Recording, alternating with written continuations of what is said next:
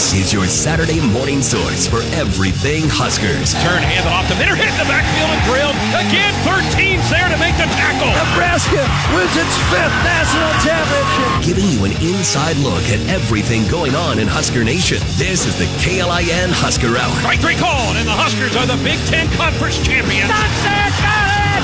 Underdog! And then one! Exclamation point! Pump the brakes! Now, your hosts, KLIN contributor Cole Stukenholtz and sports director Caleb Henry. Good Saturday morning. Welcome to another edition of the KLIN Husker Hour. We've got some things to talk about. It is a prime time game. It is a top 10 team coming to Memorial. Getting a lot of national pub, ABC primetime crew. Nebraska's getting a little run. Uh, a little bit, yeah. And in addition to that, you're getting a little run for. Uh, you got Taste of the Town going to a friend of the shows. That's right. You got Bussing with the Boys and Will Compton in town. Getting, Okay. Getting Trev, Trev in the suit and the bus just kills me. How cool is that with uh, Will Compton and getting getting the boys, getting Scott Frost and Trev Alberts? Mm-hmm. Um, that looked like some of the most fun that Scott Frost has, and I think that's something that we all know. Yeah. Is that Scott Frost does have a, a tremendous personality, but Scott Frost the person does not always equal Scott Frost the coach, you know? Right. And, and that, that's the way for a lot of us is you are different when the lights come on. You're not the same person. You might be a little bit more reserved, and we know he's a lot more reserved um, at press conferences on the sideline. He's got work to do. Mhm. But when he's he was there with with Will yesterday, and I can't wait to see that vi- or uh, that episode come out this next week. You could see he was having so much fun. And that's the part where I want to get with this Nebraska football program is to where we are seeing Scott have fun week in and week out.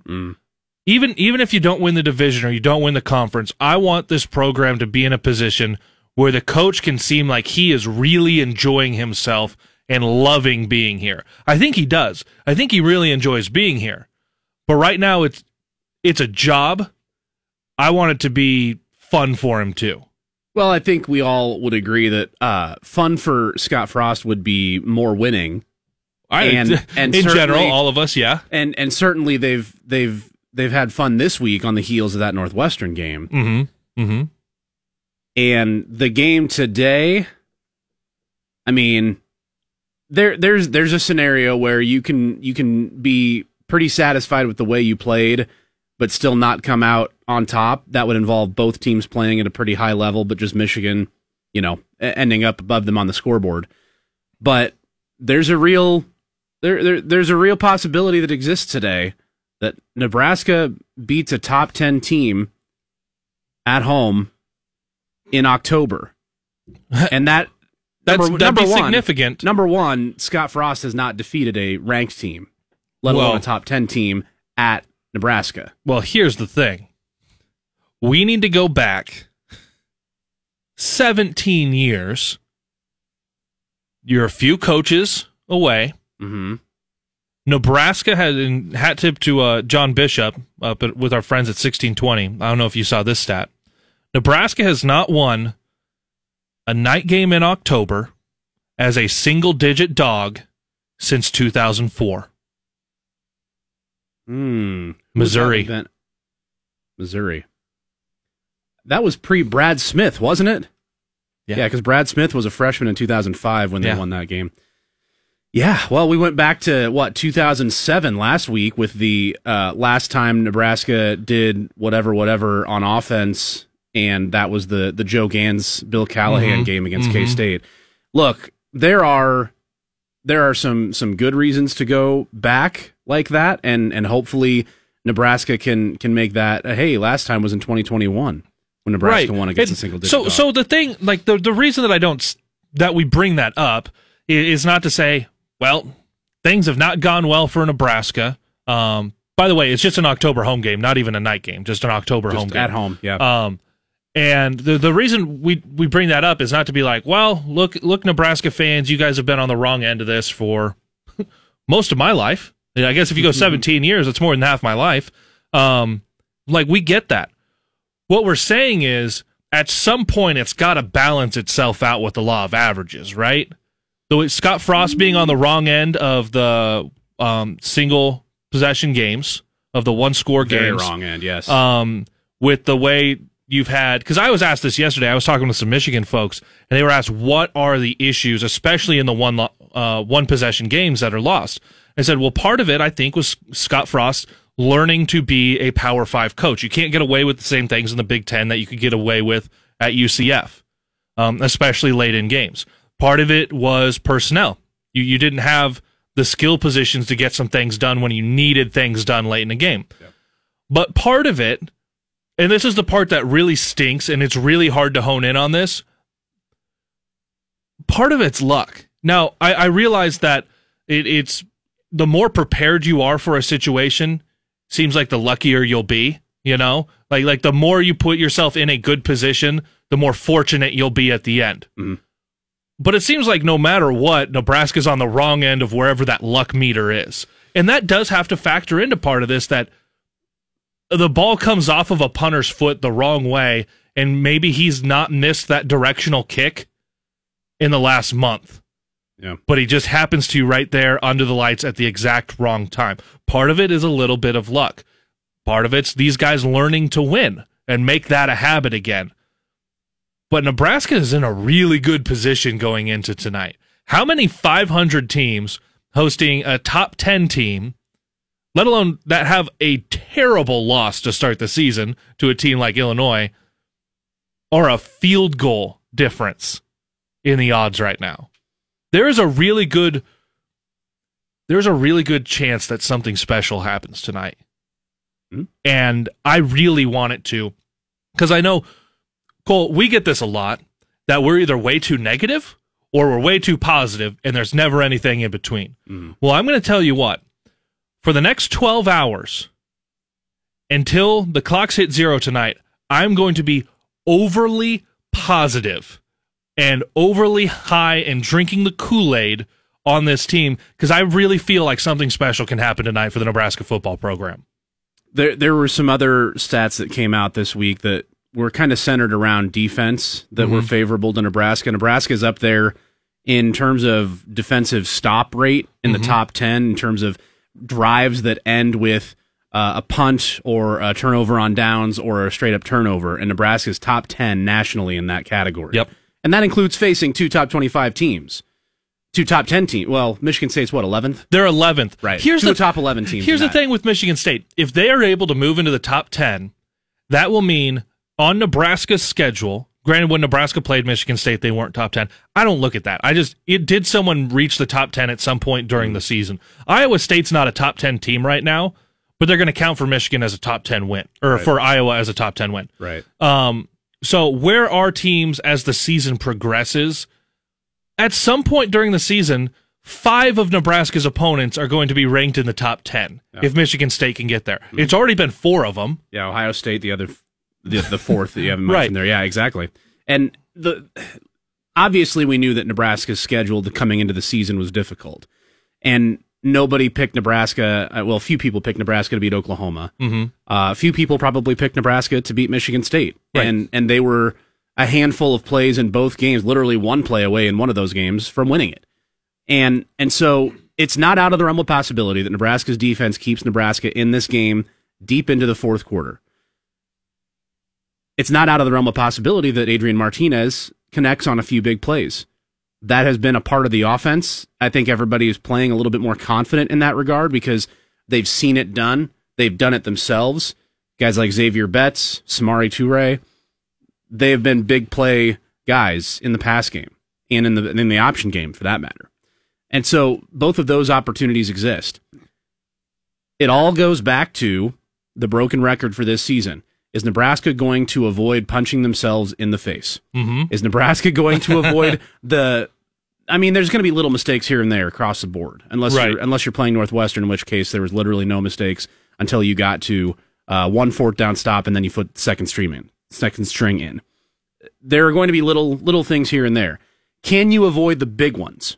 Can you avoid the shanking the ball off the side of your foot and getting it to a punt returner with nobody in front of him? Can you avoid dropping the ball and fumbling it to, directly to the opponent and they run it in for a touchdown right before the half? Can you avoid getting blown off the ball on an extra point and having it blocked and having the other guy return it for two points in a three point swing? If you can avoid the catastrophic mistakes, like they, I mean, obviously did against Northwestern, but if you stay out of your own way, Mm-hmm. maybe Michigan makes that mistake. Look from the from the perspective of the Wolverines, they just won a game as an underdog for it was not not just underdog, maybe it's road underdog for the first time under Jim Harbaugh. Right. And so they've just done something that Michigan fans have been clamoring for. You know the players and the coaching staff knew that statistic as well and they're finally they finally crossed that threshold. They're finally over that hump. And that I think that was And- the first time Michigan had won at Wisconsin in 20 years.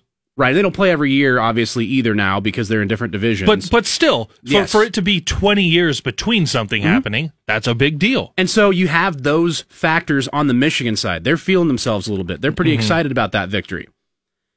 And they have to come on the road again. And they're going on the road to, oh, Nebraska. Didn't they lose to Illinois week one? Ha ha ha. Look, those dynamics exist within a football team. Nebraska has not been able to handle success very well under Scott Frost. Mm-hmm. There's only been four instances in his tenure where Nebraska has won the game after a win. They've only had four two game winning streaks.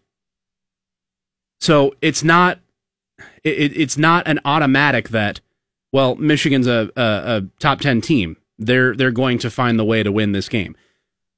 I haven't decided which way I think this game's going to go. I know you made your pick yesterday. Drink the Kool Aid. Drink the Kool Aid. like you did against One Buffalo. of us. One of us. Hey, I'm I'm in a much different place mentally uh, than I was going into yeah, that Buffalo game. you could okay? say that. you could say that again. Okay, how could you? I get it. I get it. It's Buffalo, but how could you not at the time be like, man, lost to Illinois, took a little bit to get ahead of Fordham, not feel like something could go tragically wrong? I was.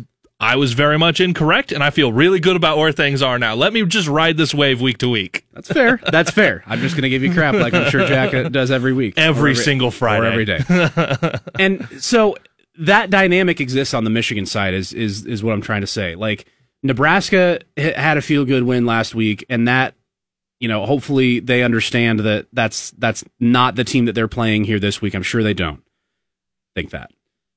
Michigan is is dealing with that dynamic in their own way as well, where they are trying to deal with success, something that hasn't happened for 20 years, winning at Wisconsin, something that happened hasn't happened under Jim Harbaugh in terms of winning as a road underdog. Mhm. So those dynamics are in play. Obviously, the schemes, the X's and O's, the the players on the field, they're going to have to decide this thing. But Nebraska matches up pretty well, I think. Nebraska's defense is going to keep them in this game. Michigan's got a pretty solid running game. Their running game is the only one in the Big Ten, I believe, that is over Nebraska in terms of yards per game. Yep, they are. They're number one and number two in the conference, and they're both top 15 nationally. So, Nebraska's defense is a pretty solid run stopping operation. That's a strength on strength. Michigan's defense may have the edge in terms of what their defensive front can do against a better last week, but still inexperienced and yet to prove it against a top 10 team and a really good defense offensive line. Right. Stop me if you've heard this before. This game will come down to Nebraska's offensive line's ability to not give up too much pressure because we know they're going to give up some pressure, but not give up too much pressure and not just have mental costly mistakes and penalties over and over and over again. I think it's, it's literally going to be how does Nebraska's offensive line play, which then dictates how well the offense can play. Because the defense, I, I think you're going to get pretty much a wash on the other side of the ball. Mhm. What does Nebraska's offensive line do? I think that is the entire. That's the entire premise of tonight's game. Yeah, Uh, when when you when you look at it, yeah, you, you may have a, a fairly even matchup on the other side of the ball. What does Nebraska do against Aidan Hutchinson? Likely first round pick. Um, th- th- I mean, Teddy Prochazka and and Turner Corcoran step right up, both technically true freshmen, and uh, Prochazka in his second start as a as a collegiate. So those, hey, well, welcome to the Big Ten, boys. Yeah, th- th- those are the matchups to keep in mind. Uh, and and like I said, Michigan's run game that's that's what Nebraska's got to stop. You would think that they've got the tools to be able to potentially stop that. Uh, it's just a matter of getting it done at this point. So uh, we are going to take a quick break. What that is? There an echo? We're gonna. 2,000 on thermometers, 2,000 surrounding us. Travel 2,000 kilometers to hang out with us. What's up, man? We'll fix that. Parker Gabriel is coming up from the Lincoln Journal Star. Uh, we're going to touch on the volleyball. They got a big win last night at Penn State. Take that, Russ Rose, in your giant notebook. Nebraska is 5 and 0 and all alone atop the Big Ten. Uh, we're going to get to a little bit more of this matchup with Nebraska and Michigan. What else can you watch for? Where will this game be won and lost? That's all coming up uh, in just a minute here uh, on the KLIN Husker Hour. Stick with us. Talking with current and former Huskers and those that cover the Big Red. This is the KLIN Husker Hour on Lincoln's Husker Radio, 1499.3 KLIN. Rolling along here on your Saturday morning, getting you ready for a big night here in Lincoln. 6:30 kickoff, 2:30 pregame, right here on KLIN. It'll actually be 640, but Who's counting? It's still six, uh, two thirty. still 230 pregame, starts, but yeah. Yes, and uh, yeah, it's it's going to be another night game in Lincoln, but the opponent will be a little bit different if we're being honest with ourselves here. Uh, and here to join us to discuss such things is Parker Gabriel from the Lincoln Journal Star, uh, covers the Huskers over there. Parker, good morning. How are you? Good morning, guys. I'm doing well. How are you guys doing?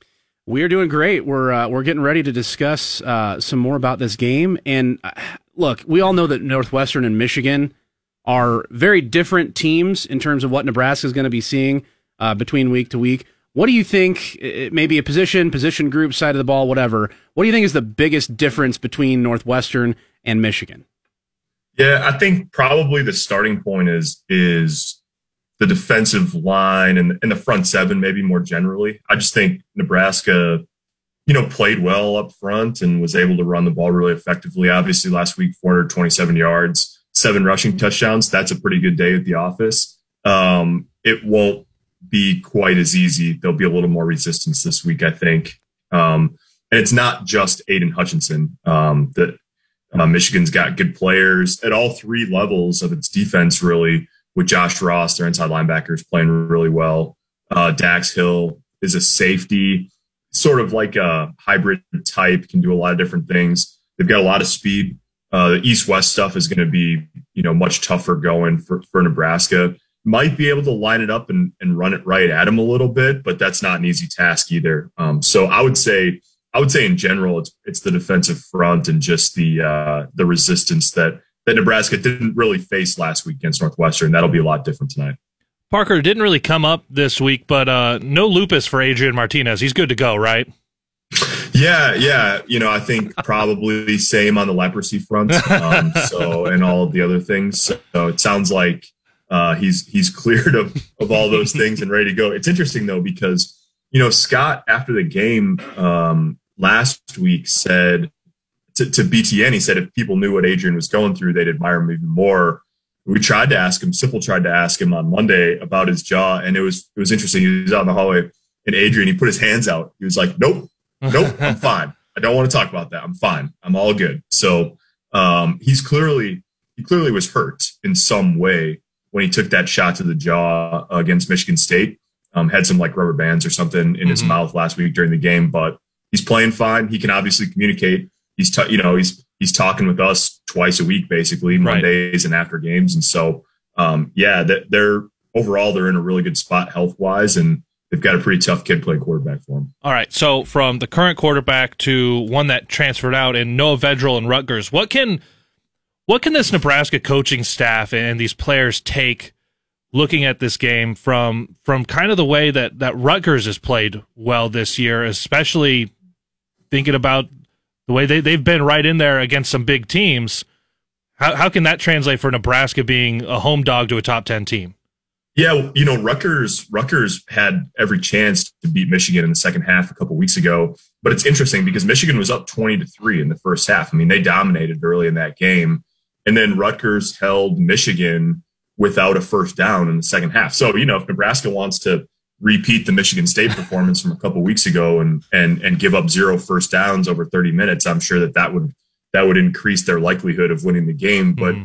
in general, you know, that quarterback insert, you know, using the quarterback in the run game, it's it's it's hard to defend uh, no matter who you are. Um, it's interesting. I was reading I was reading the other day, Mike Macdonald, the uh, the defensive coordinator at Michigan. You know, he was an assistant with the Baltimore Ravens and John Harbaugh. Mm-hmm. Knows a little bit about running quarterbacks with Lamar Jackson there. So it's not, I mean, they understand schematically how to handle it. But, you know, Adrian Martinez is a really good athlete and the option stuff, I think, you know, they're going to, it's just say the option stuff. I mean, they run zone read and the ride stuff and RPO and all that every week. Um, so it there's just a lot of stuff to defend, including some of the triple option principles. Um, and and we'll see how Michigan handles it. But certainly, uh, Rutgers had a little bit of success in the run game, especially with Noah Vedral. Um, and so you, would think that Nebraska will try to replicate some of that because it's what they do every week. Mm-hmm. Parker Gabriel from the Lincoln Journal Star join us here on the KLIN Husker Hour. Let's uh, stay on that side of the ball or that matchup, if you will, Michigan defense, Husker offense. The offense has improved over the course of this year, PG, but what do you feel has been the biggest factor in that improvement? Is it Travis Vokolek getting those two tight end looks or just getting him back? Is it all wide receivers being available? Is it the offensive line changes from last week or is it maybe a scheme change? What do you feel is the most impactful change that the offense has done? Yeah, I think obviously they got a spark from the offensive line change uh, last week, and and the pressure rate was way down. Now some of that's because they ran the ball really well, and and and Northwestern just didn't have the horses to really, you know, provide a lot of pressure. Um, I think the biggest difference I wrote about this for in today's Journal Star actually. I think the biggest difference is the ability to push the ball down the field. They're just creating a lot more big plays uh, than they did last year, frankly, than they did the last couple of years. That you know that They've had they lead the country uh, with four plays of 70 plus yards. Uh, they're tied for the lead nationally in both 60 plus and 50 plus plays. Uh, now they've got one extra game on the ledger compared to most, but even still, I mean, if you go by on a per game basis, they're right at the top, you know, in in those types of plays. And so, you know, when you when you have a play of let's say let's just take 30 plus yards, I mean, they're they're scoring on touchdowns on 60% of their possessions when they have a play of 30 plus on the drive and 30% uh, when they don't. And so the more of those you create, the better your scoring chances are. And obviously, they still, I think, have given up some chances after a big play that they'd like to have back. They've gotten zero or three on a drive with a 30 plus play in each of the three games they've lost by one score this year. So there's always room for improvement on that. But it's not rocket science to say, hey, if you rip off 30 or 40 yards in one play, you've got a much better chance of scoring. And Nebraska's done that at, I mean, it's, it's almost in, incomparable. I mean, they've done that at, at just a com- completely different level than they did last year. And I think that's part of why the offense feels more dangerous in, in 2021. Uh, let's look over on the other side of the football now with Michigan's offense and the black shirts. Cade McNamara is the QB for Michigan. What are his strengths, and how do the black shirts match up with him? Well, he's I mean he's a tough guy. You know, I mean he he's he'll stand in there and and he can. He's not a runner, but you know Erik Chinander said this week he can when he has to he can get out a little bit and, and make a play with, with his legs. He's a little bit like uh, Payton Thorne, the Michigan State quarterback. Uh, he hasn't been put, I mean, one of the things that Michigan's done really well this year is they haven't put him in many tough situations. They've trailed for zero minutes so far through five games. And he's only thrown the ball. I mean, Michigan's only thrown the ball 95 times through five games. So you're talking about, you know, less than 20 attempts per game. Uh, they, so they've really kept him out of harm's way for the most part. And I think, you know, to, to me, honestly, like Michigan to me looks like Michigan State offensively with a better offensive line. So I'm not sure if Blake Corum is the exact equal of Kenneth Walker, but they're they're both good backs. Um, they have and Michigan State's receivers are probably a little bit better. We'll see where Michigan is health wise today on that front. Um, but it's I think they're similar offensively, and I think the quarterbacks compare a little bit. So you know, Nebraska made Payton Thorne work in a way that he probably hadn't seen so far in the season. I think it'll be the same situation with Cade McNamara. Now, that's not to say that the kid can't rise to the occasion, but he won't have played in an environment like what Memorial Stadium is going to be tonight. And he probably hasn't played against a defense. Now, Wisconsin's defense is tough, but I, I don't, I would say coverage wise down the field, uh, Nebraska's secondary probably feels like it stacks up at least with Wisconsin's. Maybe it's a little bit better. And so I think it'll be the biggest challenge of the year uh, for Cade McNamara, just when you take environment and defense combined. And uh, we'll see if, if Nebraska can, can force him into some mistakes. Now, this has looked like more of a down Wisconsin team than I think some people were expecting at the beginning of the year. But Michigan was at Camp Randall a week ago. But that game was effectively over in the third quarter. Michigan guys took over, jump around between the third and fourth quarters. How much can the crowd tonight at Memorial Stadium affect this game, especially if it's close going into the fourth? Yeah, I mean, it can for sure. It's a, it's a, it's going to be super loud. You know, you want, you want Michigan to have to be operating offensively in a, you know, sort of got to have it type situations uh, late in the game when that when the crowd is is is really hot. Um, you know, and they, they they've just kept themselves out. Like I think the biggest credit to Michigan so far this year is they've just entirely kept themselves out of those situations. Mm-hmm. I mean, you know, that Wisconsin deep like last week, Michigan had 15 first downs and they averaged 2.4 yards mm-hmm. per carry rushing the ball. And yet, you know, 365 yards on offense, like that's a fine day at the office. But that doesn't always translate to 38 points and a, and a you know, empty the benches type situation. But they forced three turnovers. Uh, they controlled the clock, controlled the ball, took advantage of an offense that is playing really poorly so far this year. But they've just found ways to put themselves in situations where they've been in control of every game that they've played. Almost got away from against Rutgers, but it didn't.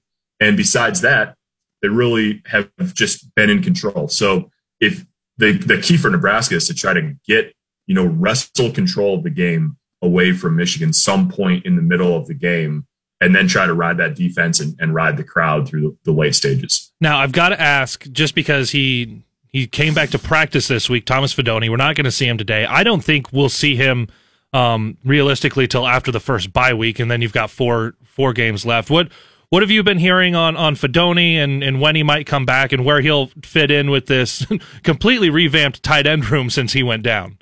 Yeah, so that's the interesting thing. I mean, I don't, you know, he's he's a very talented player. Obviously, he's got a really bright future.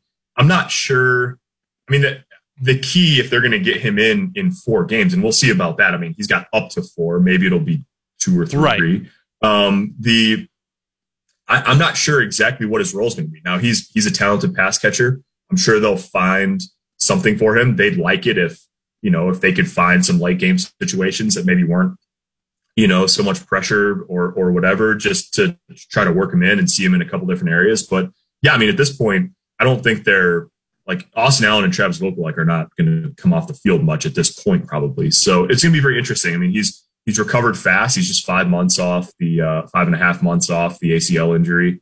Um, but you know, kids they, they recover really fast. They've gotten better and better at, at those types of of surgeries too. And so it's going to be really interesting. I think you're exactly right on the timeline. I mean, if you take this week uh, practice, next week practice, bye week, and then the prep, you know, into the Purdue week, that you got four weeks of practice to sort of figure out how healthy are you, knock some of the rust off, maybe think about a role, and then see what happens. Um, you know, Purdue, Ohio State, bye week. Um, it's a nice part of the calendar to try to get a guy like that back into action a little bit, and and uh, we'll see how much playing time they can find him down the stretch. All right, well, we'll get you out of here on this. Uh, this has been the hot topic all week. Obviously, are they going to stick with Thunderstruck between the third and fourth quarter, or do you think they're going to switch it up? What do you think? I I seemed like it worked last week, so I don't. I don't uh, you know, like when when Scott Frost said they were they were going to do the same Unity walk and and all of that, like they, they introduced some new things last week and won 56 to 7. And whether you say you're superstitious or not, when it goes like that, a lot of times you just sort of let's just see about doing the same thing next week and and you know, then whatever. If it, if it doesn't go so well, you can think about changing down the way. But I would think it would be Thunderstruck. Cer- certainly fortuitous that they have another night game and another chance to bring out the fire and the lights and all that good stuff. Hey, if there's a big play right at the end of the quarter, you got to do just like they do at PBA. You go into the timeout, blast DMX. some, blast some sandstorm. Oh, San- okay, yeah. I I'm, I prefer to to uh, get up in here, up in here. Okay. that- to each their own. I'm guessing the music is going to be loud and the crowd is going to be loud. Yeah, it's going to yeah. be it's going to be a fun That's- fun environment. That is a safe bet. Whether it's uh, Nebraska or Michigan on the three and a half, that's a different bet that you that you have to consider. Parker Gabriel, Lincoln Journal star. Uh, thanks a lot. We'll see you up in the press box. Oh, see you guys. All right, good stuff there. I can't believe the, di- the he mentioned the the big change in the offense. I can't believe the difference in in the the big plays from last year or lack thereof, Uh-huh. and what it is this year. Like that that difference is is obviously an important part of what Right. the offense has been able to do, but it's so f- nobody saw that coming. Like they couldn't figure it out, and nobody figured nobody. I mean, we just we were just like, yeah, they're probably not going to be able to do that now. Well, it's what we thought you were going to be able to see last year when you brought in um, Omar Manning and you brought in Zavier Betts, and it was like, oh, la- and you still had Wan'Dale Robinson. Um, last year, you were supposed to get parts of this offense, but you didn't get any of it. Yeah. And this year, you get some of it. The the correlation I made between whether or not they have a, a play of 30 yards or more on a possession and how that correlates to scoring was think about last year if they had a penalty or a negative play on Oh yeah. any part of the possession, it absolutely killed the drive. Mm-hmm. We're seeing the the inverse of that is as long as you get a decent play, the penalties don't really matter and the negative plays haven't really mattered. Right. Well, what's more is the fact that they have the big playability. It's some. It's at times erased the issues that they have. Right. With those negative plays, they're still able to overcome them on those series and keep the drives going. Um, one other aspect of the offense that I didn't think to ask, uh, but should actually be considered as to why they're clicking. Uh, I'll get to that, and then uh, we've got some Big Ten basketball media days. Yeah. a little, little bit of stuff about that, what we can expect from the, the men's and women's hoopers, uh, and then obviously uh, our predictions. Caleb's, if you missed his yesterday, we'll do that again. And, And we got to hit volleyball. I will figure out mine. Yes, They beat Penn volleyball. Yep, we're definitely going to hit on the three-one win over the Nittany Lions and Russ Rose. Take that. All right, coming up. Stick with us. Your Saturday morning source for everything Huskers is right here. You're listening to the KLIN Husker Hour on Lincoln's Husker Radio, 1499.3 KLIN. Our thanks to Parker Gabriel, who just joined us in our last segment. If you missed him or any of our other shenanigans here on this fine program, you can always head over to the podcast page at klin.com. You can head over to the Facebook page anytime or right now at KLIN Huskers, and you can see us live streamed for the world. Thanks to Kenny Larrabee, as always, uh, for getting that cooking. Uh, we talked And about if you've ever got questions on anything, I mean, we've got 20 minutes left. Hit up that Facebook page. Yeah. Just comment right there, or uh, you can send us a text on the Rick Sign Recognition Hotline, 402 479 1400. you're telling my grandma to, to tell us to talk about volleyball right now, aren't you? Only if she texts in. we will put it off until she texts in. Well, it, she can text in or she can hit the Facebook Live. I, I'm pretty sure she's watching. So the the thing that I didn't ask Parker about that I that I'm kind of mad about, uh, I asked him about which factor is is has led to the the the offense figuring it out. I didn't say anything about the running backs. And they've kind of evolved from the beginning of the game or beginning of the season to where they are now. They've kind of figured stuff out a little bit. And we we talked last week about the special teams whack a mole and, and how terrifying that's been of, mm-hmm. of an experience trying to fix this problem. And then this problem pops up. And then another problem pops up that you had no idea was even a problem. What it, I thought about it this way after each of the first six games, think about who everybody thought was going to be the guy in the backfield that this staff has said they want to have one dude mm-hmm. be the guy. Uh, and my and yes, hi grandma. She says yes, I'm watching.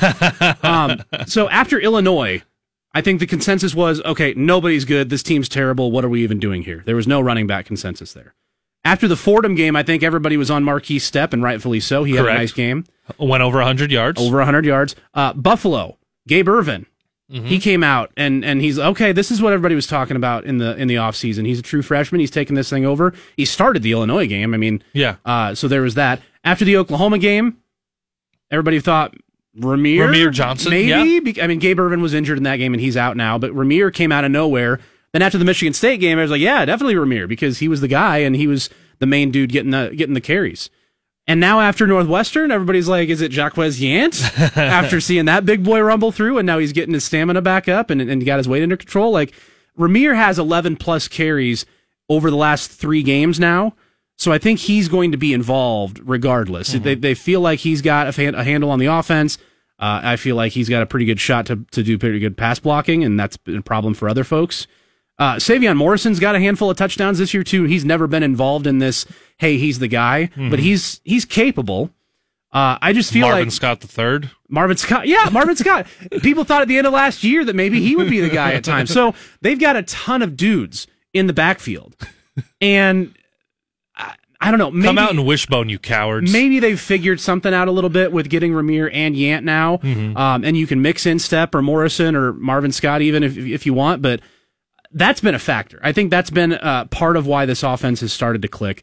It's because all, I mean, really all of it, but you're getting everybody healthy at tight end and wide receiver. Mm-hmm. Yeah. You're getting your offensive line figured out. You hope you push some buttons, and it seemed to work last week. I'm, I'm sure they're going to get another shot tonight. Uh, Yeah, I don't anticipate changes Teddy from last week to this week. Yeah. Right. Um, but the running backs, I feel like that could be something that gives them some stability at that position. Martinez knows that he can count on somebody to block him, uh, to, to block dudes when they're blitzing. Mm-hmm. And you can feel fairly confident that you're going to get yards on the ground. And that's, this team has had to rely on Adrian early in the season. And now they're started to figure out how to run the ball with the run game. And you hope you can do it against a pretty tough Michigan front tonight. Right. That was to me that was the biggest loss for the offense. Gabe Ervin's pass blocking and the ability to pick up blitzes. Mm. Um, and now that you bring Yant back, I still and you've got the depth chart in front of me, and I can't even remember what it says. But I would go. They did change it a little bit. I would go Rahmir Johnson, Jackie Yant, uh, Markese Stepp. Which is how they have it, but they have a bunch of ors, of Well, course. I, I've, I have whatever. they go Rahmir. Yant, Stepp, and Sevion. Okay, yeah, and that that's pretty much the order I would go with them Mm. right now. Is can you get Rahmir into some space? Um, Yant, if you maybe want a little bulkier guy, Mm. and then Stepp, you know, can come in and just be a bowling ball. I want, I still want Stepp to get five, six carries a game. If this is the order that they're going with, Yeah. and that's the hierarchy, I want Stepp to get five, six carries because what do you do with that? Is the other running backs they can catch their breath a little bit. The defense is still having a train run at them, so there's no let up there. Um, and then can you filter in? d- Does uh, Marvin Scott get a little bit of time? Does Morrison get a little bit of time? Um, but I really think it is uh, it, it's Rahmir and Yant right now, and it is it's their job. But what did we hear from the coaching staff this week? It depends on the game plan Right. because what do we see?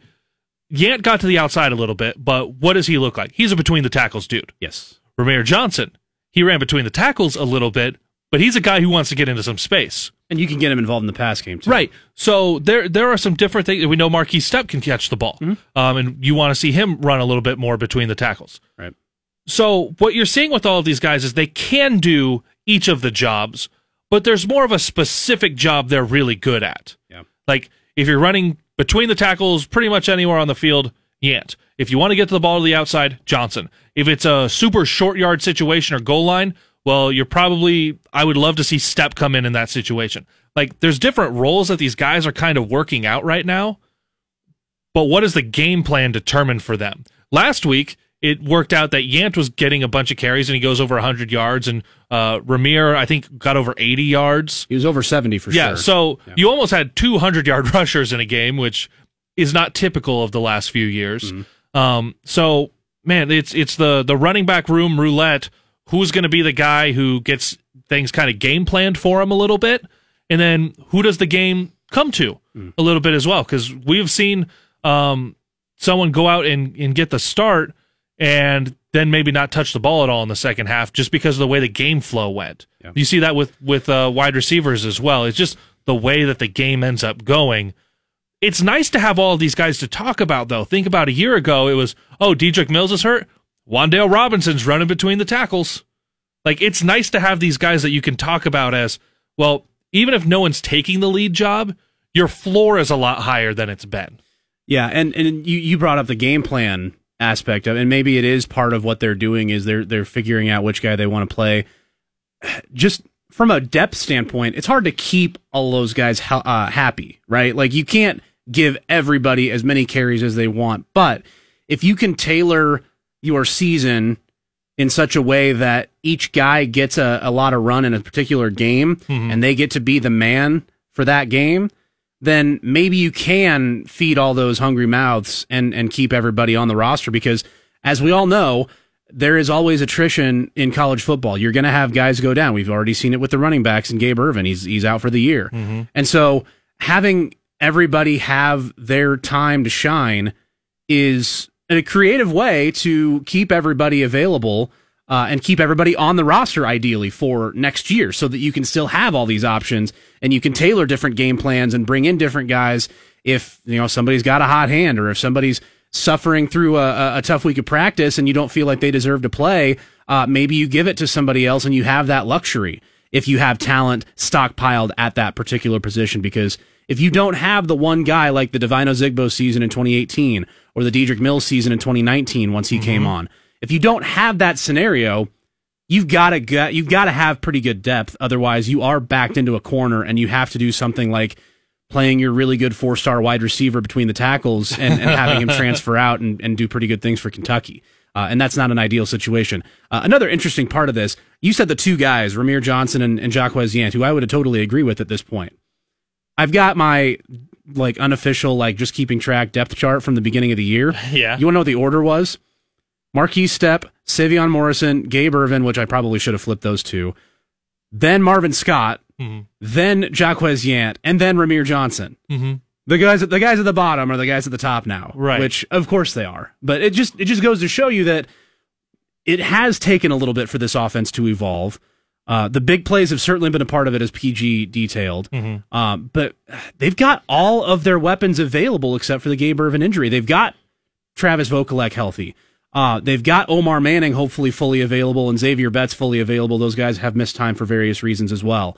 Uh, Oliver Martin revenge game tonight. I think he's so he got his. He's got two chances for revenge games against top ten teams. I know, year. I love it. So he got his uh his his feet wet a little bit coming back last week on punt return. Loved it too. So where Fair where catch do you, that sucker yeah, so time. where do you go from there? That got him on the field. It, it got him back into the game atmosphere a little bit. Mm-hmm.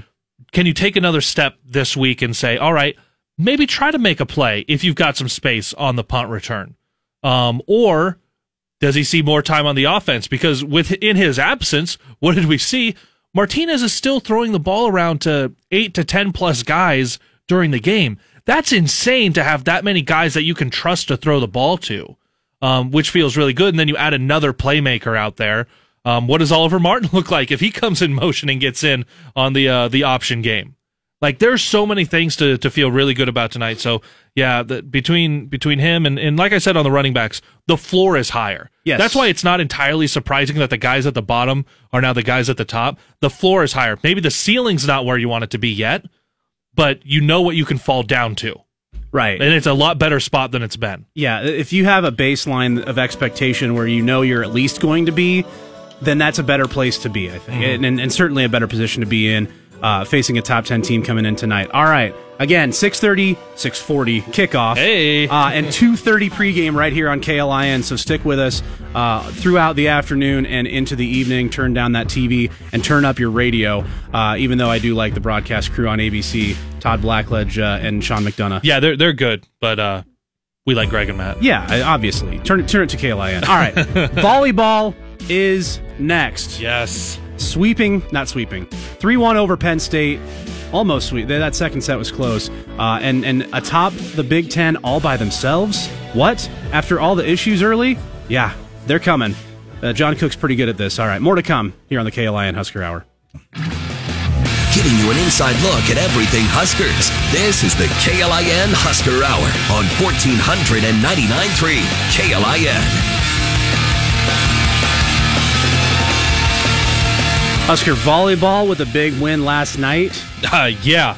You know John Cook always loves getting Russ Rose. That was a 3-1 win for Nebraska. And they're they're they're starting to figure some stuff out with all of the freshmen. Uh, they're getting Stivrins back in, uh, obviously uh, after she returned last weekend. Mm-hmm. Uh, they're starting to uh, they're starting to cook a little bit, and they're starting to to get their legs underneath them after that three game losing streak that knocked them a little bit back.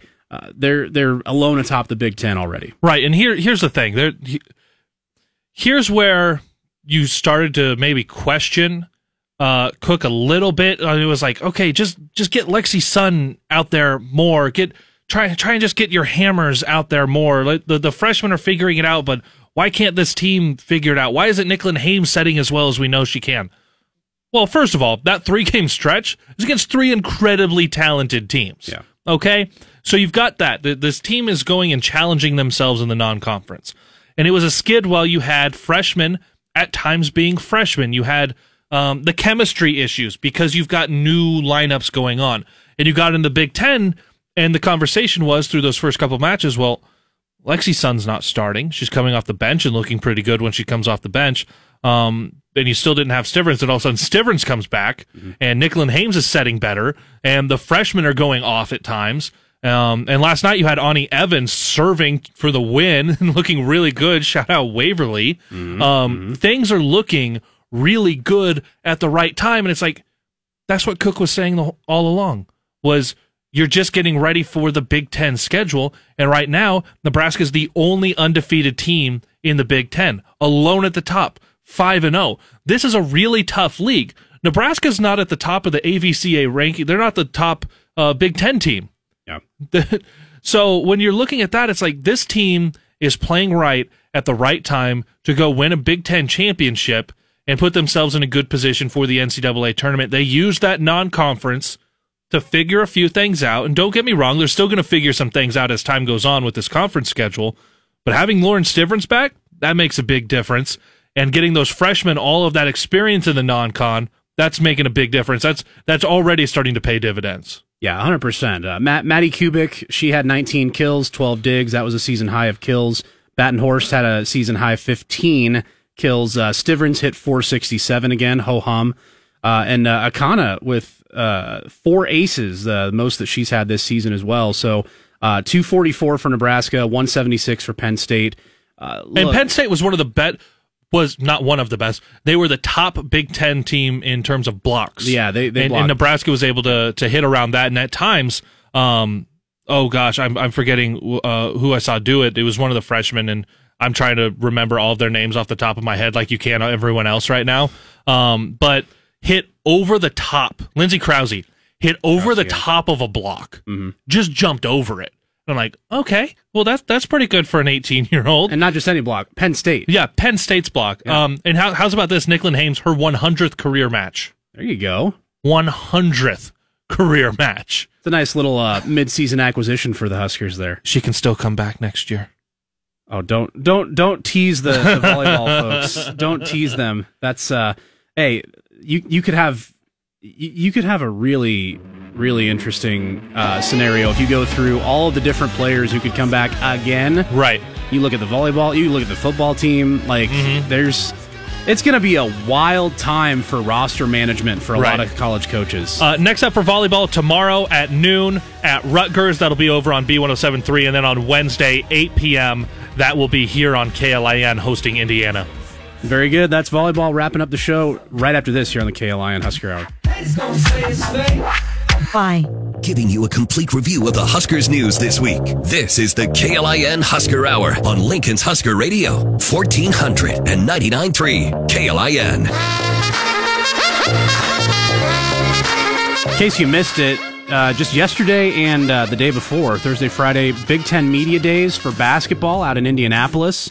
Uh, Fred Hoiberg, joined by Trey McGowens, no surprise there, and a little, maybe a little bit of surprise to some as the second guy who joined him, Alonzo Verge, the transfer from Arizona State. But Hey, he- pretty he's sure gonna be good. Consensus uh, is that he's going to be one of your five starters to start the year. Yeah, he he's going to be good. Now, Nebraska picked to uh, finish 11th. 11th, yeah. 11th in the league. Um, and we did our uh, our poll of the day earlier this week, and um, I want to get your thoughts just real quick here. Where do you think Nebraska will finish in this league? I put the over under at eight and a half, And I think Nebraska can can finish better than that. I think Nebraska can finish top eight in the league, top half in the league. My my my first instinct when you asked that before you said the eight and a half was either seven or eight. So I think I would take the over on it. Right, but the thing is, we have to see it. Like, Yeah. I, I understand why Nebraska's picked to finish 11th. They were picked 13th a year ago. They finished 14th. That's dead last. But you've got a lot of talent. You've got returning talent in the right places. Um, one of the guys that would have been fighting to be a starter versus first guy off the bench, Delano Banton, has a Raptors contract and looked good through the preseason. Yeah. Looked good in summer league. So the Hoiberg is pumping out talent, and you've got all this talent here, and I cannot wait to watch more of Keisei Tominaga. Uh, first of all, uh, but when you add in Bryce McGowens, you add in all of the other size, and you have the guys that return. You get the you get Verge coming in, you get Wilcher coming in. Yeah. This just feels like a team that's going to maybe lose a couple games that they shouldn't. Like they just won't shoot well Yeah.